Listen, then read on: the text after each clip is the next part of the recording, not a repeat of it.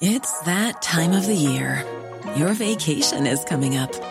You can already hear the beach waves, feel the warm breeze, relax, and think about work. You really, really want it all to work out while you're away. Monday.com gives you and the team that peace of mind.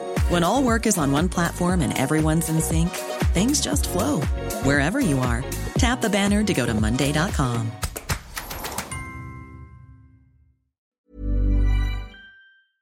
This is the Times evening briefing on Tuesday, the 20th of October. Boris Johnson is to impose tough coronavirus restrictions on Greater Manchester after talks aimed at reaching an agreement broke down. The Tier 3 measures come into effect on Friday.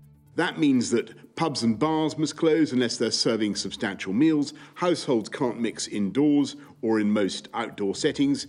In some public outdoor spaces, groups must be limited to the rule of six and we strongly advise against travel into and out of the area.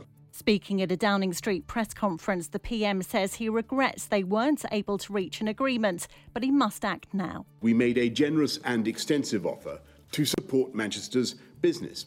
I want to stress this offer was proportionate to the support we've given Merseyside and Lancashire.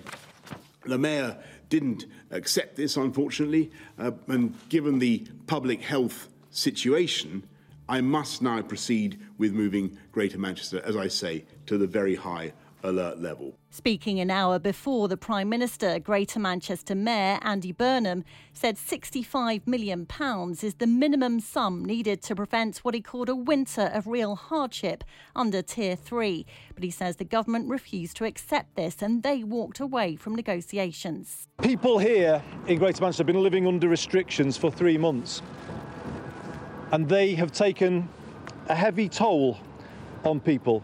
They're struggling, businesses are on the brink of closure. He says he's still willing to do a deal, but it cannot be on the terms that the government offered today. This city region has never walked on by, and it never will. Education Minister Nick Gibbs says school holidays in England will not be cut in order to give teachers more time to prepare pupils for next year's exams.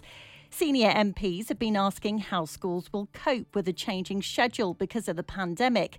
Nick Gibb told the Education Committee the holidays won't be reduced and a catch up fund means lost teaching time will be made up. People flying from Heathrow to Hong Kong and Italy have today become the first to be offered a rapid coronavirus test before their departure. It costs £80 and gives a result within an hour. Paul Charles is CEO of the PC agency and has campaigned to end quarantine for travellers. He's told Times Radio that further measures need to be taken to rescue the ailing British travel industry.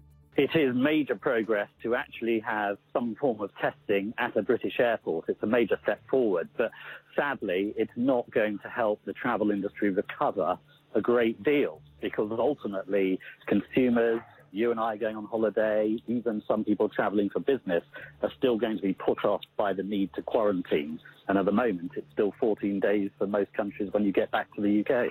You can hear more on these stories throughout the day on Times Radio.